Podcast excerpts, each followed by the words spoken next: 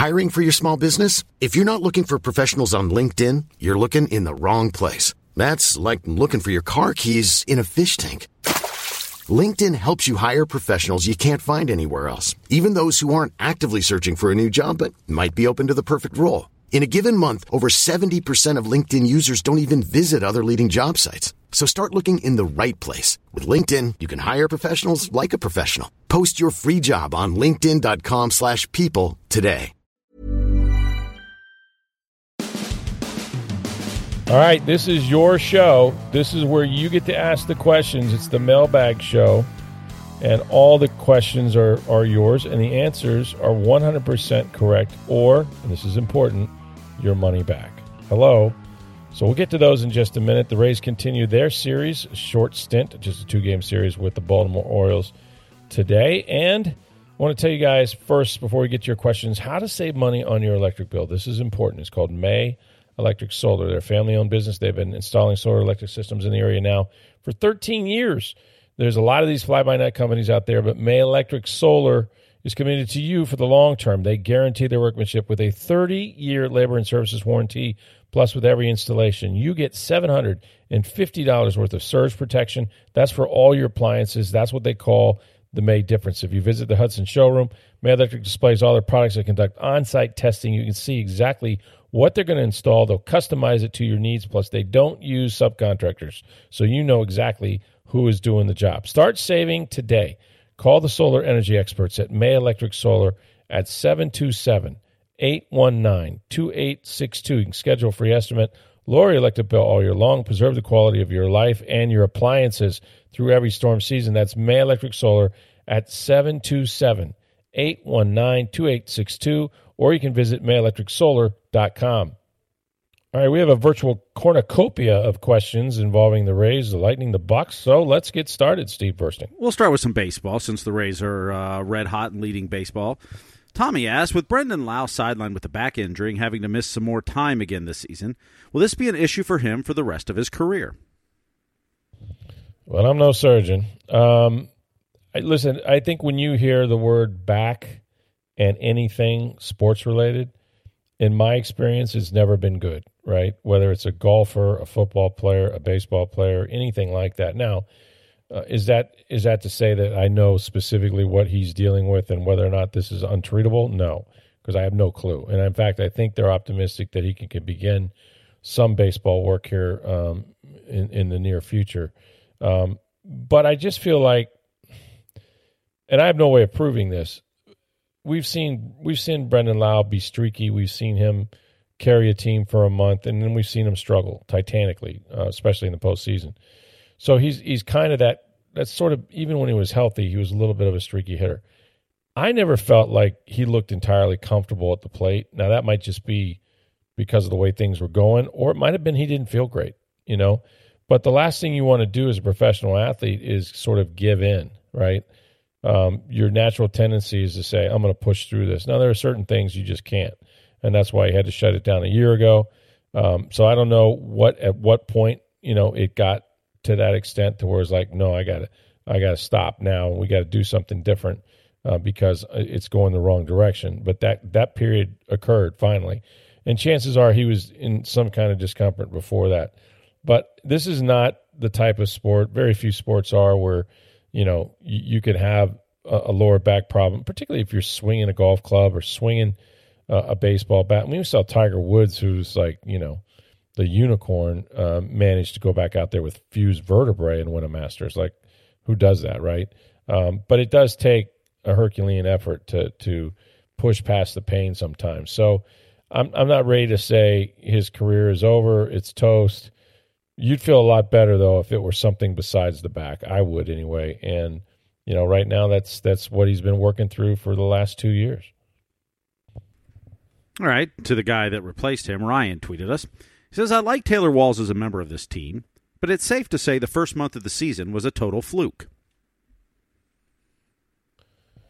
Um, I don't know. It was a fluke. I mean, I think somewhere in there is the mama bear. I mean, he's not I don't, I don't think organically he's the type of you know power hitter that's going to bat 320 and you know he was on pace for about 30 bombs I think I don't think that's Taylor's going to be Taylor's medium line.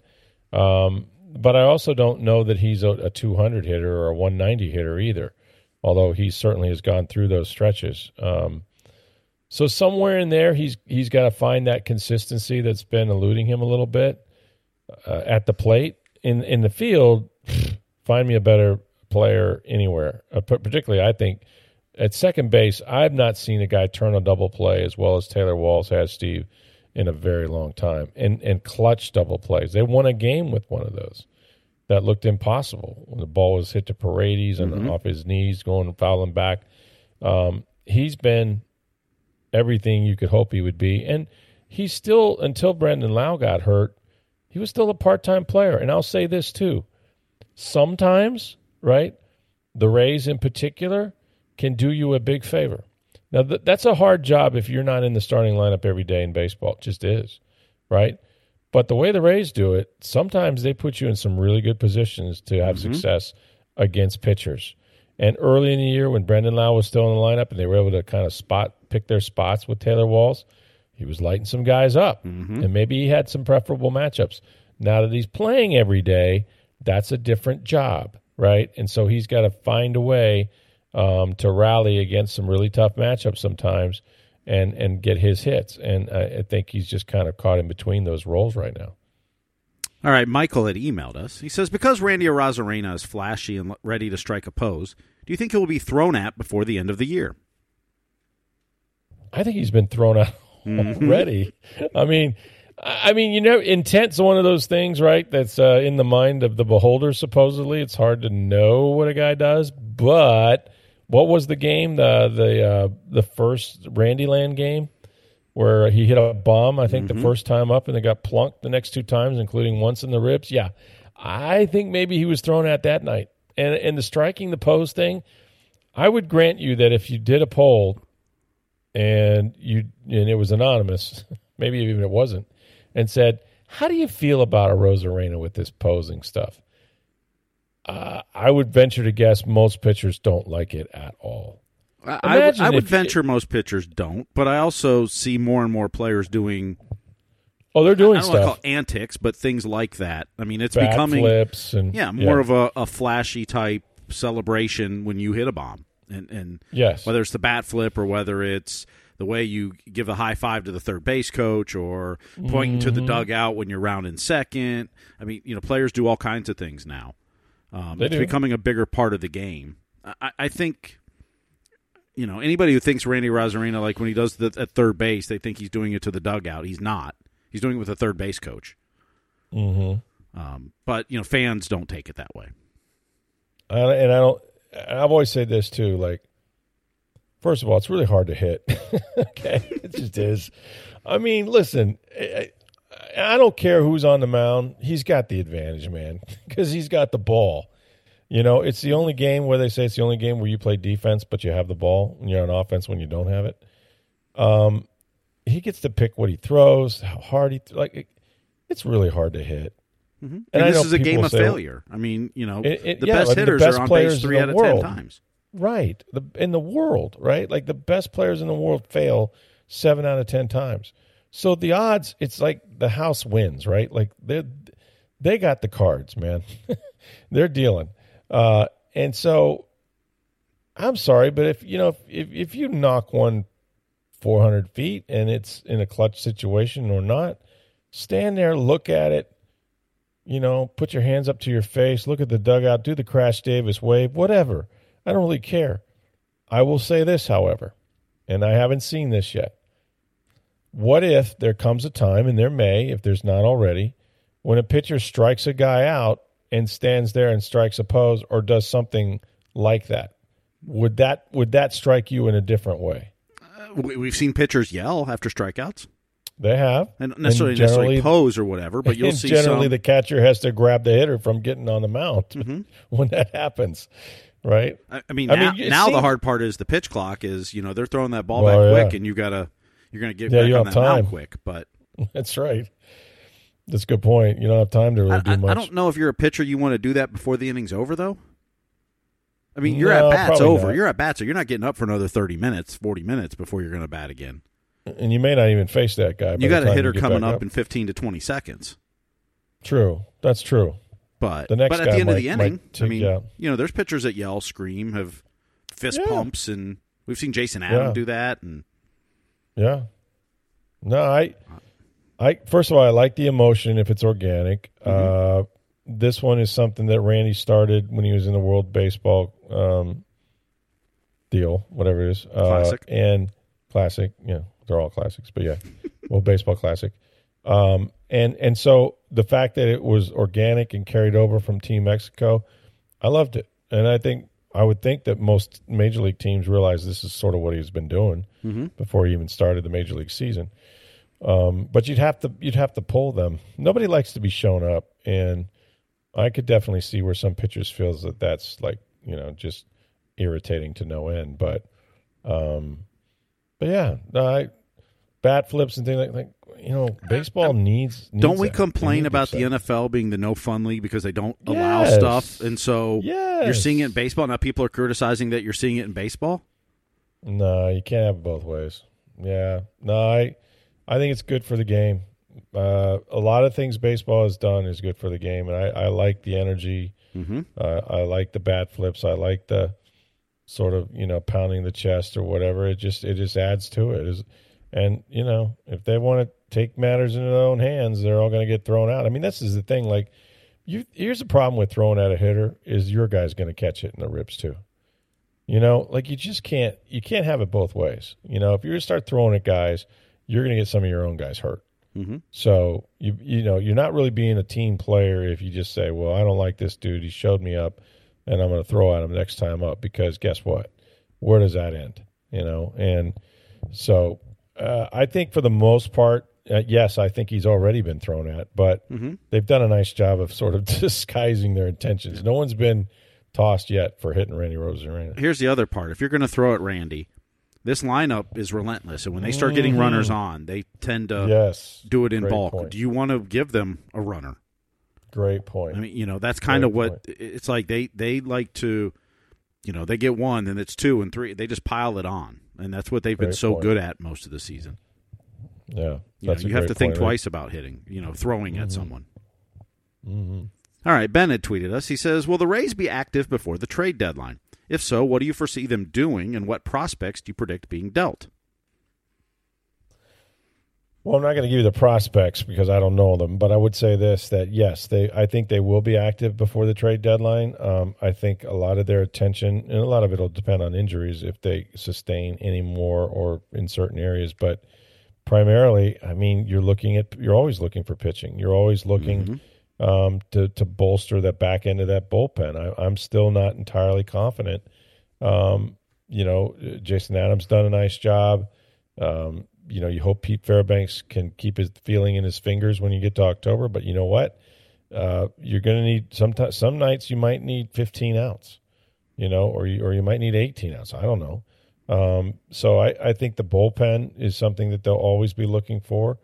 And then beyond that, I, I mean, it's a pretty hard lineup to crack, right? Mm-hmm. Um, unless unless they get an injury, I don't know what you're really adding. Are you adding another outfielder? Are you adding another bat? Like where, where you know, is there a veteran that can bring some playoff experience to your lineup? Perhaps I don't know. I think if Brandon Um, Lowe stays out, I think you could see an infielder added.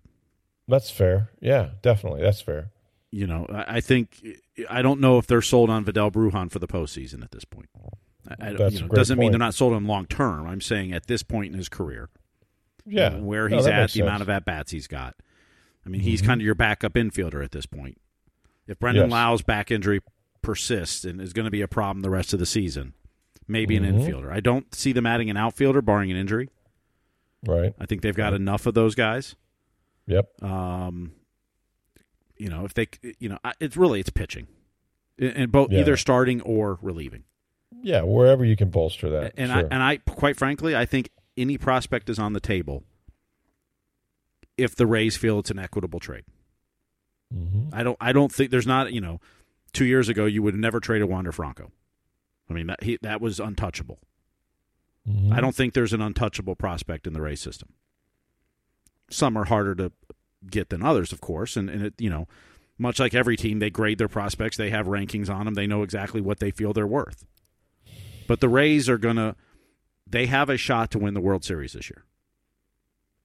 This is a go That's a for special it year. year. Yeah, this is a go Yeah. for it year. If you're going to give up a, a prospect or two and you're getting an Go equitable deal, particularly if you got Mm-hmm. to get a guy that's got some control on him for a couple of Right. years, then you get bigger, bigger prospects up. But um, I, I don't I don't think there's an untouchable, and I think I think they're going to over uh, you know look under every rock to find a pitcher or, or pitchers. Mhm. You could see multiple. I mean, you know, and I don't think it matters starter or reliever. They just need more arms, more reliable arms that every time they go out there, you're going to get a good performance. Right. I'd like to see some power arms, to be honest Mhm. with you. Mm-hmm. Some guys that are just swing and miss. You know, just just here it is. You know, we got a good defense behind us, a strike thrower. We're coming after you. If you can hit 98, then go after, then go for it. Mm-hmm. But those guys aren't on trees either, so like you know, you're gonna have to give something up. But yeah, this is the year for sure. And I like your idea about Lowe. If he can't make it back, they're they they definitely could could use another uh, infielder to to bolster. You're bound to get injuries too. You know, other Mhm. guys are going to miss some time, so you're going to need that before the season's over. All right, we'll wrap up this on the Rays, and then we'll get to some Bucs questions. Michael had tweeted, "Are pitcher injuries up because of the new pitch clocks, especially in older ones?" Well, they got the data. Um, I think they're going to find at the end of the year that they were up, and and I think it's going to be difficult not to look at that pitch clock and say that that was a, a drastic change. Um, we kind of talked about this a little bit. I haven't talked to any guys this year about it uh, with the Rays or in, in baseball. Just haven't been out there this year. Last year, last couple years, I have been. Um, but I just know being around the game um, that there's a certain amount of stress when you're on the mound anyway. Um, there's a lot going on, frankly, in your head, uh, and between you and the catcher, you and the hitter, you and the scouting report, you and the base runner, you and the infielder. There's there's a this you know sort of game behind the game um, that that competes for space in your head, right? How are we working this guy? Um, you know what what's the runner at first do? Uh, and now you have these rules, and it's you know I can only step off twice per hitter.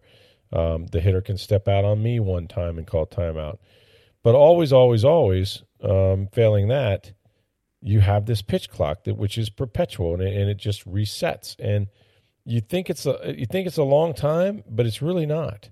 You know, I'm amazed when I sit and watch a game how quickly I'm watching it count down to like five, four, three. Okay, is he going to pitch? Um, so I guess the only thing I can compare it to is, you know, when you hurry through something or you feel hurried, there's there's a stress that occurs to your body, um, and it's just like you know we used to call play a game called burnout, where you just try to see how fast you can get the ball back to the person you're throwing it to, and after a while you're you're exhausted, you're fatigued, but your arms hanging too a little bit because you don't have any enough uh, you know the complete rest between pitches. And I'm not saying that, you know, they didn't consult people and say, well, is it 20 seconds? Is it 25? Is it 30? Like, you know, they're not trying to hurt guys out there. But, you know, my job is to get the ball and then throw it back up there at 98 and get it. And, you know, a few seconds later, have to throw it back up there again. That could, over the course of, you know, five, six, seven innings, you're damn right that can, that could affect me, I think, mechanically, um, from my arm standpoint, mentally, all that stuff. So it's all connected, man. So I I don't know how they prove the, get the empirical data that hey, if in fact arm arm injuries are up, we might want to look at this pitch clock. But that's the big change. You know that it's right in front of you. It's a flashing, literally a flashing neon light with a clock going. So um, you'd be naive to not think it has, not on every pitcher, but you'd be naive not to think it has had some effect. Hey, it's Ryan Reynolds, and I'm here with Keith, co star of my upcoming film, If, only in theaters, May 17th. Do you want to tell people the big news? All right, I'll do. Sign up now and you'll get unlimited for $15 a month and six months of Paramount Plus Essential Plan on us. Mintmobile.com slash switch. Upfront payment of $45 equivalent to $15 per month. Unlimited over 40 gigabytes per month. Face lower speeds. Videos at 480p. Active Mint customers by 531.24 get six months of Paramount Plus Essential Plan. Auto renews after six months. Offer ends May 31st, 2024. Separate Paramount Plus registration required. Terms and conditions apply if rated PG.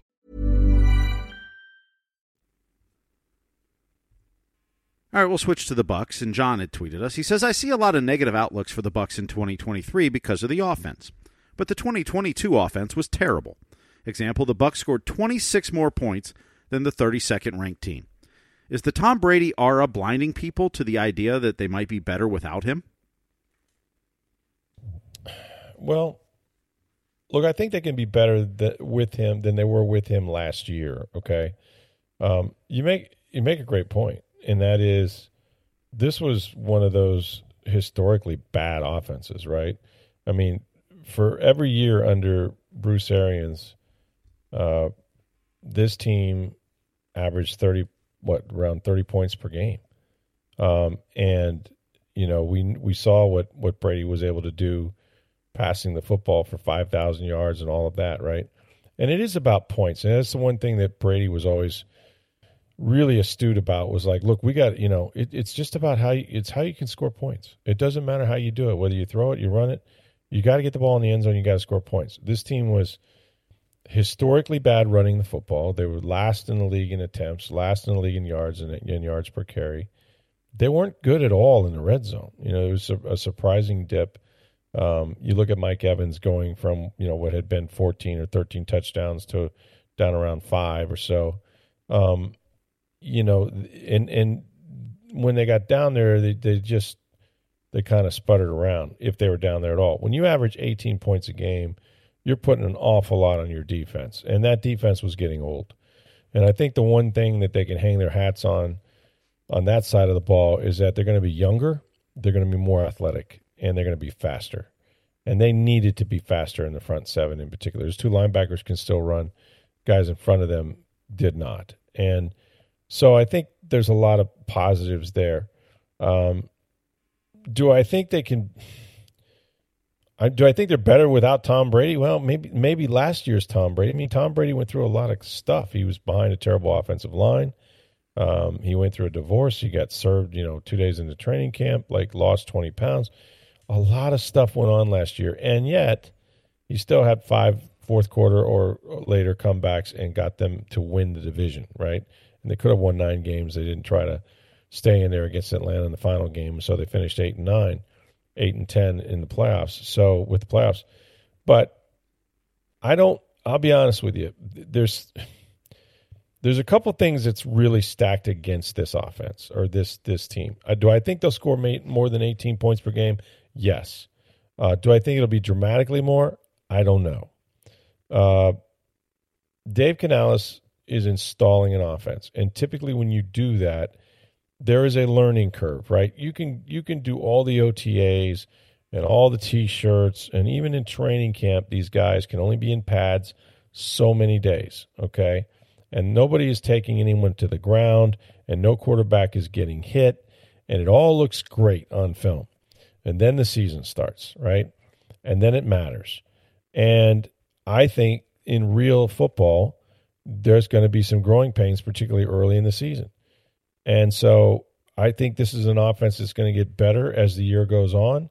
And I, I do think that they'll average more points than Tom Brady uh, did with this team a year ago.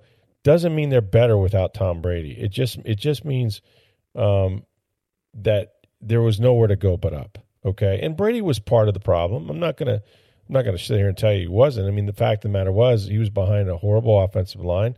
And at age 45, he had zero interest, like most quarterbacks, but particularly him, of getting hit. And so he unloaded the ball quicker than he had at any point in his career. And it's really hard to play offense when the ball's in the air after 2.2, 2.3 seconds. I mean, how, how much depth are you getting at wide receiver? Um, where are those throws going? Uh, very predictable. You know, we talked about how he could complete three passes and it would be fourth and one. Um, and that was just sort of the way they played offense, and they did that to protect him. He only he only was sacked 22 times, but he was his biggest biggest reason for not getting hit was Tom Brady because he dumped the ball. Um, this is the same offensive line personnel wise, with the ex- very few exceptions.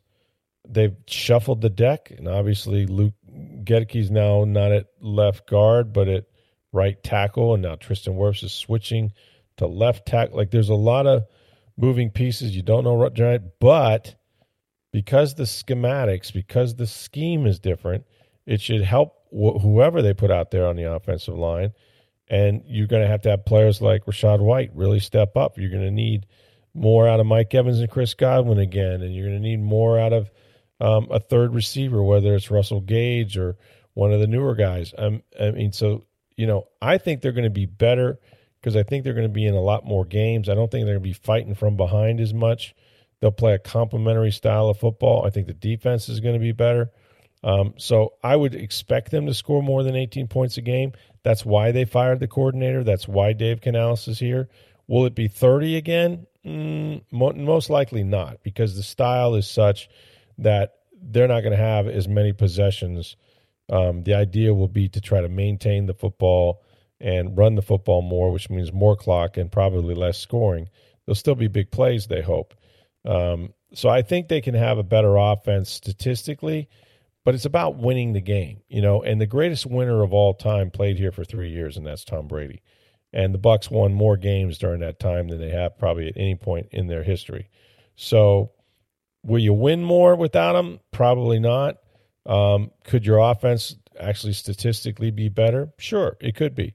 Or it could go the other direction because you only need an injury or two and then you're in trouble. I mean, we don't know how Baker Mayfield's going to play in this offense, and we've never seen Kyle Trask as a starting quarterback. And chances are, my experience tells me, we'll see both of those guys starting games this year. Whether it's injury or just ineffectiveness or what have you, there's a real good likelihood they'll both play games. Um, am I willing to say, oh, you're better off with those guys than Brady? No, under no circumstance. If Brady decides to come back tomorrow, you'll be better off with Tom Brady overall. But I just think that they've done some things offensively and now schematically to help their offensive line, which was really to me the biggest problem they had last year, not the quarterback. All right, Kyle tweeted. He said if the Bucs and Devin White are able to come to a long-term agreement at some point, do you see Devin being the type of player that gets his money and then his play starts to fall, kind of like what happened with Chris Baker a few years back? Really hard to say. Um, I don't think so but I don't know. Because I, I think there's a certain lack of maturity with Devin. Um, and and I think we forget that these guys are really young still. You know, I try to think back about you know when I wasn't even 25 yet. I mean, geez, the knucklehead things that I would do. Um, but I, you know, Devin is an elite performer at his position. He's been a Pro Bowler. He's won a Super Bowl. Um, he's led this team in tackles for a number of years in a row. He's done some stuff, right? Like he's done some stuff at a very young age. He's hell, he rode his horse around the stadium with the Lombardi Trophy. Okay, that's rare air, folks. So when you come into the league and you do stuff like that off the top, you're special. I think he feels like he's special, and now he wants to get paid that way. Um, I don't really see a way that he's going to get his long term deal with the Bucs anytime soon. I, I think, you know, at minimum, he'll have to play out most of the, if not the whole year, but probably, you know, there'll come a point where Devin will go, well, the hell with it. I'll just as soon be a free agent, you know, at this point and see. And then, then I got 31 other teams that can tell me what I'm worth. So this could be a tough resign regardless. Um, if they if they did hand, would I be nervous about? I mean, I think that's why the Bucs aren't doing it. I, I think what the Bucs are worried about is not so much how the money will change him, but whether or not he's consistent enough to warrant that kind of money. You know, it's a little bit of both, right? It's a little bit of a what does he do when you give it to him, but then are we going to give it to him because it you know it's our fault if we hand the guy a hundred million dollars and he's not a hundred million dollar player to begin with. So I think they're just trying to figure out, you know, what's important to this guy. Um, players tend to play harder, better, longer, faster when they're playing for for their big contract. You know, this is what you come to the NFL to become a free agent. And because he was a first round pick, there was a fifth year option. Them the rules, man. You know, the players agreed to that with the CBA and all of that, the Players Association. If they got a problem with it, take it up with uh, with those guys.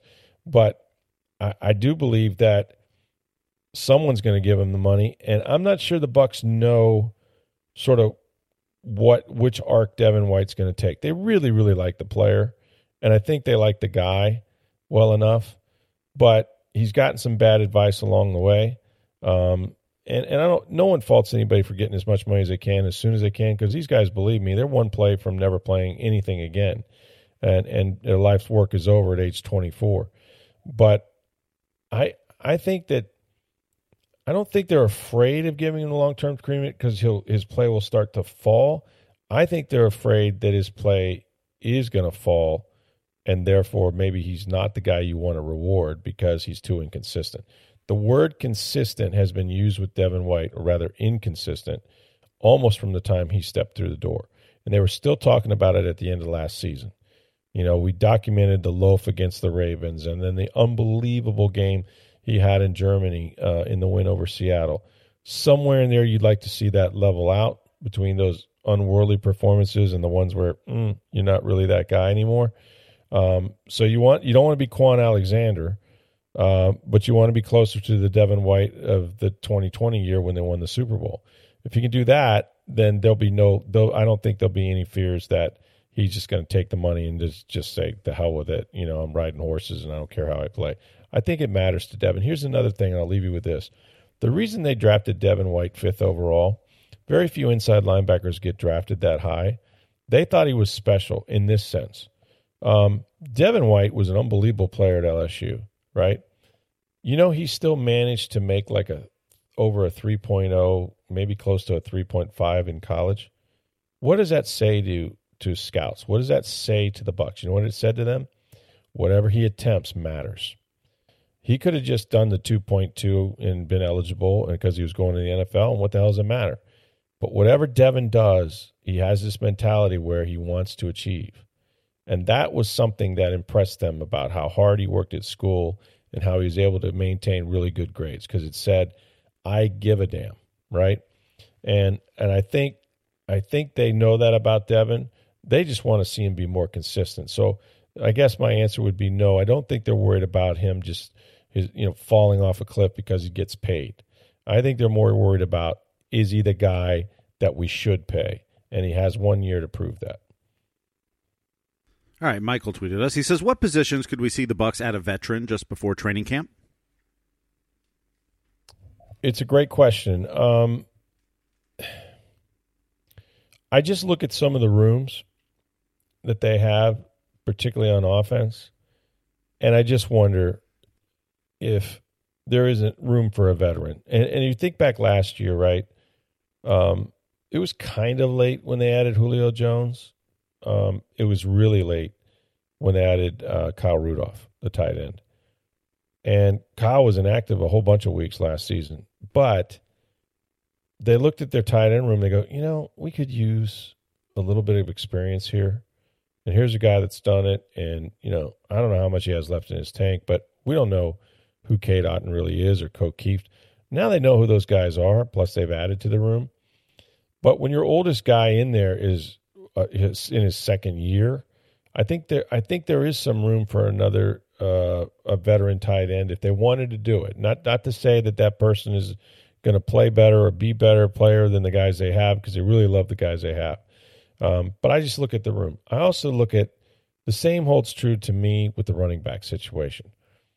Everybody and their grandmother, including his probably, uh, Rachaad White, uh, they think that that Rachaad White is going to be a stud.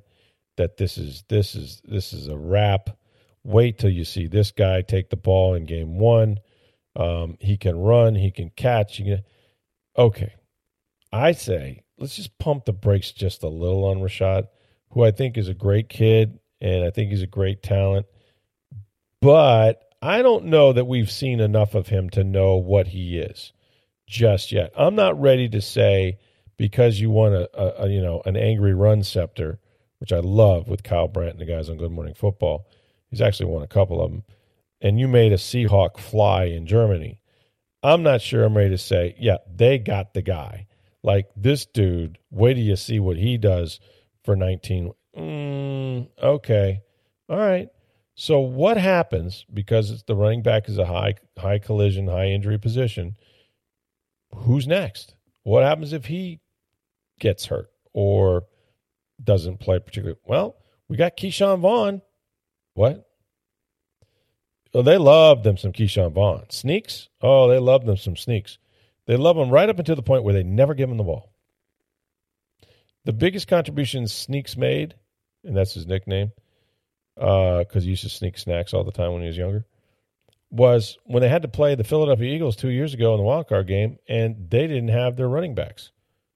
And so Vaughn, you know, took over along with another backup running back, and they got it done. But since then, every year they go to training camp and tell us how improved Ke'Shawn Vaughn is, and then every year they start the regular season and he's on special teams, and we never see him carry the ball. Okay, so there's there's that, and then there's Chase Edmonds. All right, nice veteran player, um, kind of a third down back, if you will, but you're not going to really need him on third down because Rachaad is a three down back. Although, if you want to change a pace, he's kind of the Giovani Bernard sort of replacement. But you know who they didn't replace? They didn't replace Leonard Fournette. And Leonard's still out there, by the way. And I don't see them him coming back here. Uh, but they didn't replace that veteran sort of sledgehammer guy who can also block and pass protection um, and just brings a maturity to the room. I've been there, I've done it. Rachaad White started six games or so last year, you know, and his numbers aren't. He had one 100 yard rushing game in Germany. That was it. Are we ready just to declare this guy Barry Sanders? I mean, I don't know. Maybe maybe he's somewhere between that and Marcus Allen. I don't know, but I got to see it first. And I know this: it's it's a, it's a position where you need depth. You need it, and you need it right away. Ezekiel Elliott is still out there. Do I think he's coming to the Bucs? Probably not. But a guy like him, the, the running back positions have been devalued, and some of these veterans that are still without jobs, like a Leonard Fournette, are going to have to realize they're not going to get paid if they want to play this year. They're going to have to take an incentive laden deal, take three or four million dollars for this year, and suck it up and play. I think there's room for another running back. I think Skip Pete knows that. I think he'd love to have Ezekiel. But that guy in particular hasn't agreed that he's you know not worth twelve million dollars right now. Um, but there are a number of running backs available, so that's the position that I think the Bucs could use an experienced veteran player, and it would not surprise me if, if we saw one of them in here. All right, you mentioned the tight ends, and Ellis had tweeted. He said, "Are the Bucs going to have a sneaky good tight end room this year? The rookie, from what I've seen, looks really solid." I would say this: that I I like their tight ends. I'm not in love with their tight ends. I like Cade Otton. I think he can do a lot of different things. I don't know that he's great at any one thing. Okay. Now these are young players. Okay. Ko Kieft we saw in, in certain situations a year ago, kind of used at times as a fullback or an H back, not necessarily an inline blocking tight end. That's Co that's Cade Otton. Okay. The guy they got um, from Iowa, I believe, Payne Durham, um, was a lacrosse player, believe it or not, uh, and got talked into playing football in high school because one of his basketball coach or somebody made a football coach made a three point shot or something. Uh, and and anyway, he's been he, he doesn't run particularly well. He is a, probably a maybe a bigger, more stout, athletic Cameron Brate, if you will, can make those combat catches. But I think the tight ends are going to play a big role because I think this offense calls for them. I, I could see because of the run commitment, uh, I, I could actually see them using a lot more two tight end formation uh, and getting two of them on the field at times. We know we know that Co and and Cade both played a lot last year. They also have David Wells, sort of this uh, you know their fourth tight end. What they don't have though is that veteran presence, right? There's no Gronk. There was no Gronk last year. Um, I think they missed that, and now you don't have you know, even even for the reason why they, you know, they brought in, um, you know, veteran late last year. Uh, you just like to have that in the room. I mean, we were talking to Cade, and he's like, "Geez, I didn't didn't see myself being the leader of this group in year two, you know, because there's still stuff he's learning." Um, so you know, you don't have your Kyle Rudolph, right? You don't. So that's that's a position we were talking about positions you could add. I think you could add there. I like their tight ends. I'm not in love with them. I don't. You got to show me a little bit more consistency as a pass catcher if you're Cade Otton. Um, if you're going to run the ball with all the outside zones and things are going to do, you got to show me some blocking. Um, I, I haven't seen it of these guys just yet. I think they got talent, and I and I know they got some experience last year, but are they frontline NFL tight ends? Mm, maybe not. All right. Uh, Les had tweeted us. He says, Rick, what do you think is more important to Mike Evans? The number of years or total guarantee? The way he keeps himself in shape, a four or five year deal wouldn't be too crazy. Definitely want to see him retire as a Buccaneer whenever his Hall of Fame career is over. Yeah, I, I think this this uh, Mike Evans deal is fascinating. I mean, I talked to his agent a little bit over the weekend. I wrote a story in Sunday's Tampa Bay Times and on TampaBay.com that was posted, I think, on Friday or Saturday morning. Um, they're definitely talking to him about a third contract. First of all, who gets to a third contract in the NFL? You know how rare that is, man. I mean, you work your butt off to try to get. In the case of Mike, you got to play five years to get that first really big deal as a free agent, and he did that. He's made a lot of money, and now he's likely to get paid again. Um, they should be grateful that Mike Evans has been such a team player. Uh, he has restructured his contract three or four times. That's why it's almost what twenty seven million uh, dollars on the cap this year because of you know of him restructuring. Um, I don't think it's so much the, the you know when you say the length or the money, it's kind of a combination of both because the only thing that matters in the NFL really is what you guarantee. Here's an example. So a year ago, Chris Godwin was coming off two torn knee ligaments, uh, and they signed him to a three-year, sixty million dollar deal. And you're like, wow, right? Sixty million, three years, dude. You're locked up. That's awesome. It's not a three year deal. It's a two year deal. Why? Because they guaranteed forty million. So that's a two year, forty million dollar deal. That third year is a walk away. Okay? No dead money at all.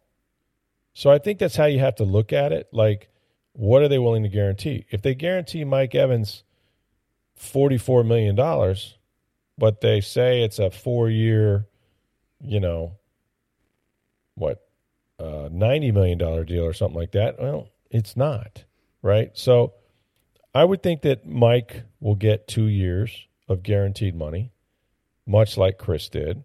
Now he's older than Chris. Chris is in, in his going into his seventh year, I believe, or eighth year, and or seventh year. And Mike is, is going into his tenth. Um, but Mike does keep himself in tremendous shape. He is one of the most unselfish players. He's the best offensive player in team history. Uh, and he's he's given up a lot of yards and catches to guys so that they could win, whether that was Antonio Brown or even Rob Gronkowski or you know any of these guys, even Chris Godwin. I mean, Mike has not been that diva number one. Um, and when you look at his numbers, I mean, he's got more yards than Davante Adams, and they came in the league the same time. Uh, he has 10,475 yards, and Davante Adams isn't 10,000 yet. Now, Davante Adams has 87 touchdowns. Mike has 81. Mike had a bad year in the red zone last year. Is that his fault? Oh, how about the how about the quarterbacks they played? Right? I mean, Davante Adams played eight years with a guy named Aaron freaking Rodgers. Okay, and then one year with Derek Carr. Who did Mike have? Well, it started with Mike Glennon, and then Josh McCown, and then Jameis Winston. Oh, we had three years with Tom Brady where they shared the ball. You see I'm getting at? Like, I mean, I think he's deserving. It is his third deal. It's probably the last one he'll get from the Bucs, maybe from any team. My guess is it'll be more than three years to help sort of spread the salary cap around, and it will help them immediately this year. They could probably save like eight million dollars, I think, on his on his number. Uh, the longer the the contract is, the more you can amortize it, obviously. Um, but I think that it, you know it's probably going to look like a four year deal, but in reality, let's see how much of that money is guaranteed. I will bet you it's probably more like a two year deal. And we'll see if he eclipses what Chris Godwin got, which was a twenty million dollar a year average guaranteed. But um, but yeah, don't get hung up on the length of years. Get hung up on what they guarantee because that in this game, that is all that matters. All right, Michael tweeted us. We have a lot of Michaels that tweet and, and mailbag questions, we which do. we love. He says, "Would the Bucs be willing to do hard knocks in exchange to host a Pro Bowl draft or Super Bowl?" I I don't think their numbers come up like I've I you know there are certain criteria that you have to have, um, and they've done it. I think their year was what 2018, as I recall. The year before um, Bruce Arians was hired it was the last year of, um, yeah, the year before Bruce Arians was hired. So there's a lot of teams that are in the mix that I don't think they are. Hard knocks. I mean, I, first of all, they don't make those deals like, "Hey, how about a draft if you do hard knocks?" Eh. This would not have been the hard knocks team. Last year's team, ooh, we had drama. that would have been hard knocks, man. It was, it was a hard knocks life out there for everybody, particularly the quarterback. Could you imagine what that would have been like? Can you imagine who's who's the narrator? He's like a famous actor or something like that. Mhm. Does the narration like it's the second day of training camp, and Ryan Jensen has blown out two knee ligaments. The next day, Tom Brady is not in the building. it's like, you know, and and then you know Brady seems to be losing weight. People are worried about him, and he's not going to be here for ten days. He'll miss the next two games. Um, I couldn't imagine what what a hard knocks that would have been in the in the meeting rooms and what they would have said about it and all that. Oof. Um, but no, I, I generally teams don't like doing hard knocks. It's it's not. They do a great job of staying out of the way, but they're in the way. And and players, as much as you don't want them to, they play to the cameras. They know when somebody's filming them. It- It's a big damn distraction. I'll be honest with you. Um, it's great promotion for your product if you're not winning, um, and therefore those are usually the teams that you know that that get get the hard knocks. But Well, the rules Uh, are if if you're exempt from having to do hard knocks if you meet any one of three criteria: a first year head coach in place, correct. uh, they have a playoff berth in the past two seasons, Mm-hmm. and they have appeared on hard knocks in the past ten years. Yeah, so we check we check two of those Yeah. boxes. There's only four teams that don't meet any of those criteria for this year. That doesn't mean those will be the teams I'll, on. I'll say I'll say Detroit. nope. Really, Cleveland. They appeared on Hard Knocks less than 10 years ago. Oh, how about Cleveland? Uh, nope. Damn, I'm lost. Go ahead. The Jets, the Really? Bears, The Jets. the Saints, Mhm. and the Commanders. Well, listen, could there be a better one than the Jets? I mean, just for New York and Aaron Rodgers, my gosh, that would be that would be fascinating. I can't believe they haven't already announced that that is the choice. I mean, it has to be right. If they can make them do it, that's the one. That, I mean, you I want mean, ratings? They don't New have York. they don't have a way to say no. I mean, the, the criteria. you got to choose them. If you, gotta meet any of those criteria, you don't have to be on, so you can decline it. you got to choose them, and you hope that Rodgers goes back in a dark room and brings the Yeah. brings the the crew with him and starts taking whatever it is. Apparently, the NFL already asked the Lions to do it, and they said no. They've been on it within ten years ago. Oh, so they had the right to turn him down. Mhm. Okay, 'Cause I- apparently I, none I of the thought four- I had heard the Lions. Yeah, none of the four teams apparently want to do it. So No kidding. I'm telling you, man, they can they can do this PR BS all they want to. There's no coach or executive in this league that wants that those camera crews in there. nope. They just don't. And and I and I really do mean this. They do a great job of staying out of people's way. Like they really do. But but you know it's on. Mm-hmm. And and you know, the thing that gets me is like they have cameras mounted in the meeting rooms. They're not there, but they're filming. Now the teams have the right to look at footage and go, "Yeah, you're not using that." Mm-hmm. Well, so they have veto power. But do I want one more thing to do if I'm Todd Bowles or if I'm a coach? Oh yeah, before you go home tonight, you might want to look at this B roll that they're about to show, and you're like, "Oh hell no!" You know, like I don't want to think about that. Mm-hmm. I'm trying to win a football game next. No, but the Jets, please give me the Jets this year. Can't right. be any other choice. We got two more questions. We'll, we'll uh, wrap this up. Another Michael had tweeted. It said, "How would you rank the state's college football teams right now?" Whew. Um, great question. I think number one's obvious. Oh well, Florida State's number one. Yes. Um, and they're further ahead in the program, Mhm. obviously, Mm-hmm. with Norvell, and they did some stuff last year. Um, people are picking them, I think, to win the ACC, Mhm. uh, or at least their side of it. Yes.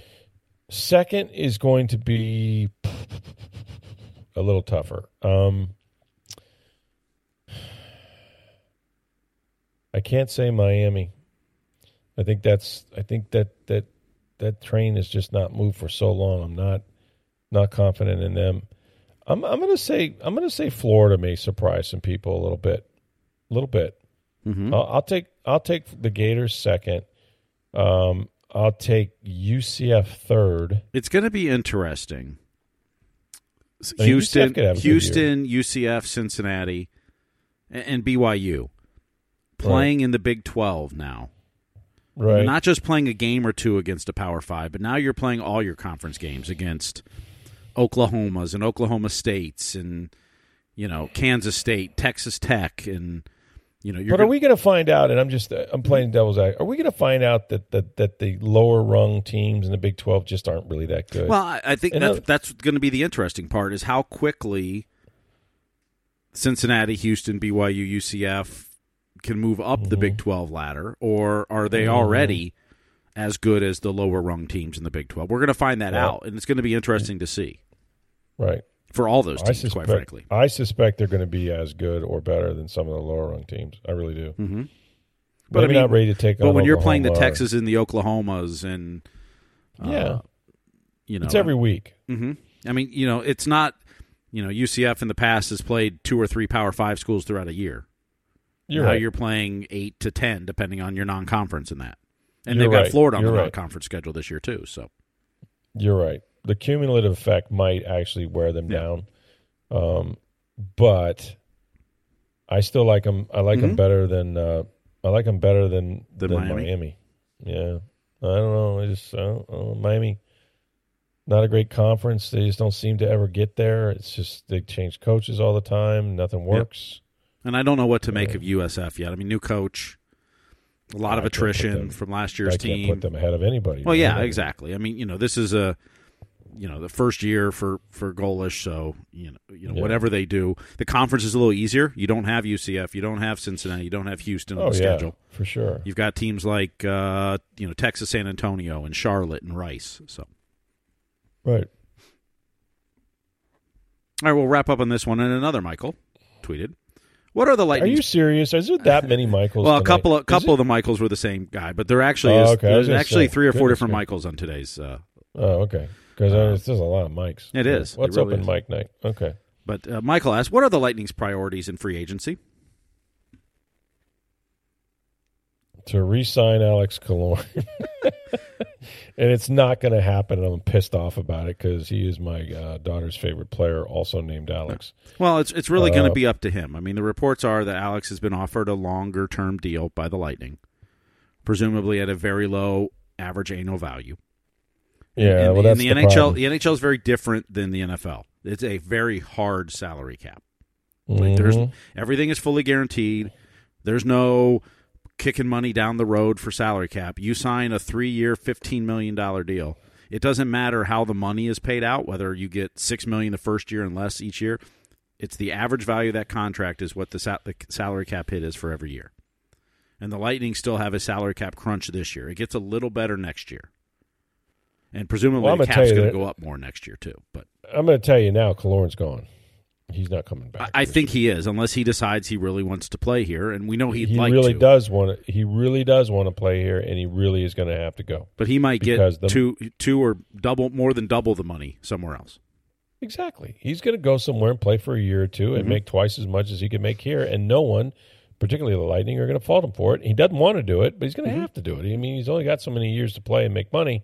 You've got to do it. He had his run here, and there's not much he can improve. And not for nothing, he had a hell of a year. Mm-hmm. I mean, the guy had what 26, 27 goals. That's the whole thing. Career high in goals. yeah. you So I mean, you know, if you're if not now, when are you going to be hotter? You're a free agent at the right time. Mm-hmm. Go get your money, come back here, and and play with your jet skis when your career's over. So he's gone. Friars priorities, I don't really. You know them better than I do, Steve. I would say this: I'm pretty sure they're going to need a, a, a, new backup goaltender. Yeah, I, I, don't think Brian Elliott's going to be back. Uh, my guess would be he might retire, but retire. Yeah, said that. So they do need a backup goalie, and you're looking for someone to play at that essentially minimum a million dollars or less a year, which is mm-hmm. what Elliott played last year. Because Vasilevskiy's making nine and a half million a year. Mm. Um, their decor, everybody from last season is under contract for next year except Ian Cole who you'll probably lose. Um, so that means you know if, if, that means Haydn Fleury is going to play a lot more. Um, potentially, I mean you've got eight defensemen under contract, and then you could also call somebody up. But uh, mm-hmm. the forward group, uh, free not only is Alex Killorn free agent, Corey Perry and Pierre-Edouard Bellemare free agents as well. Oh wow! Um, so I don't see them bringing those guys back. Mm-hmm. Um, so you either got to bring some people up from Syracuse or try to sign some veterans at a low dollar figure. I mean, you don't have much room under the salary cap, and you do have some roster spots to fill. So, um, I mean, their priorities. Would you love to go out and get a big star? Sure, but you're going to have to give up somebody. Mm-hmm. You know, are you willing to get rid of Anthony Cirelli? No. you know, um, Ross Col- Ross Col- uh, Colton. Yeah, well, Colton's a restricted free agent. We don't know what his salary will be, uh, but presumably he's back unless they decide to deal him because his salary. That's what I mean. He's got like arbitration that, rights on that, so he is that a guy you would deal? Mm-hmm. Is what I'm saying. Yeah, Tanner Jeannot is another restricted free agent with arbitration rights, so mm-hmm. um, that's not under contract at this point. So, right. Um, you know, this year the salary cap is only going to go up about a million. Uh, it's possible it could go up a little more. Uh, next year, presumably, that escrow has been repaid mostly, and it, the cap may go up three or four million. Plus, Steven Stamkos' contract comes off the books next year, and and I believe they'll probably re-sign him, but at a much lower number, not eight and a half million. And with the salary cap going up as well, that frees up some space for your salary cap. So next year gets a little easier for the Lightning, but this is another tough offseason. Yeah, I mean, I don't think you see a ton of changes. I mean, they, they can't. Mm-hmm. You're just trying to keep the core together. Yeah. And, and draft and develop. They're not drafting anybody this year, but yeah, their first the pick this year is the up. sixth round. I believe it's pick one seventy nine. That's that's really down there. Well, uh, um, well, Ondrej Palat was a seventh round draft pick. Well, yeah. I mean, I mean there's, they have found some guys, but yeah, their first pick this year, they've they've traded all their first five picks, so they, their first pick is pick one seventy nine in the sixth round. Right but they still have a damn good team, and they still got the greatest mm-hmm. goaltender in the world. And if he, you know, as he said, you know, kind of burned out pretty early last year, if you can find a training regiment to keep him keep him healthy, and maybe a backup goaltender to to take mm-hmm. some of the pressure off at times, that that would be a good thing. And the full off season. I mean, it'll be interesting to see yeah. how that really impacts the start of the season. huge. The right? last few I mean, the last few seasons, remember, they've started slow. Yeah. Um, you know, and it was kind of just kind of going through the motions and getting back to it because the off seasons were so short. It'll be interesting how training camp is very different and some of the preseason then when they start the season. Fresh legs, man. Yep. And the schedule the schedule should probably be out in uh, two weeks or is it next next week? Uh, NHL awards and the draft is all next week. So usually the schedule comes up around that time too. So we should have the Lightning schedule probably in the next week. Oh, good. Well, well I'll make sure that Ed Encina, um, I check him out mm-hmm. and what, what he's writing in the Tampa Bay Times. Yep. And on TampaBay.com. So we covered it all right there. We got, had some Rays, we had some Bucs, and some Lightning. We did. Right? And then tomorrow, special guest. a very special guest, um, someone that, that you have known and probably hated for a long time, as as, as I have had no, no, no. Well, uh, many Don't go leading the charge. exactly. Um, I'm trying not to, but you know, I'm also not the guy that wanted to give Josh Freeman hundred million. Just be be clear on that. Um, but we'll we'll kick it around a little bit, a little bit, and uh, and see if um, some some magic happens as it always seems to, and probably a few arguments as well. Um, but thankfully, it'll only be for a short time, and then then we don't have to deal with them anymore. But yeah, uh, friend of the show. Uh, just a friend of the show. Let's leave it there. Okay. Friend of the show. The show, yes. Friend of the show. We'll be on and you'll enjoy it. I promise you. So thanks for listening. Thanks for your mailbag questions. Uh, we will be back uh, tomorrow and really the rest of the week. And uh, have more for you on Sports Day Tampa Bay. For Steve Versnick, I'm Rick Stroud of the Tampa Times. Have a great day, everybody.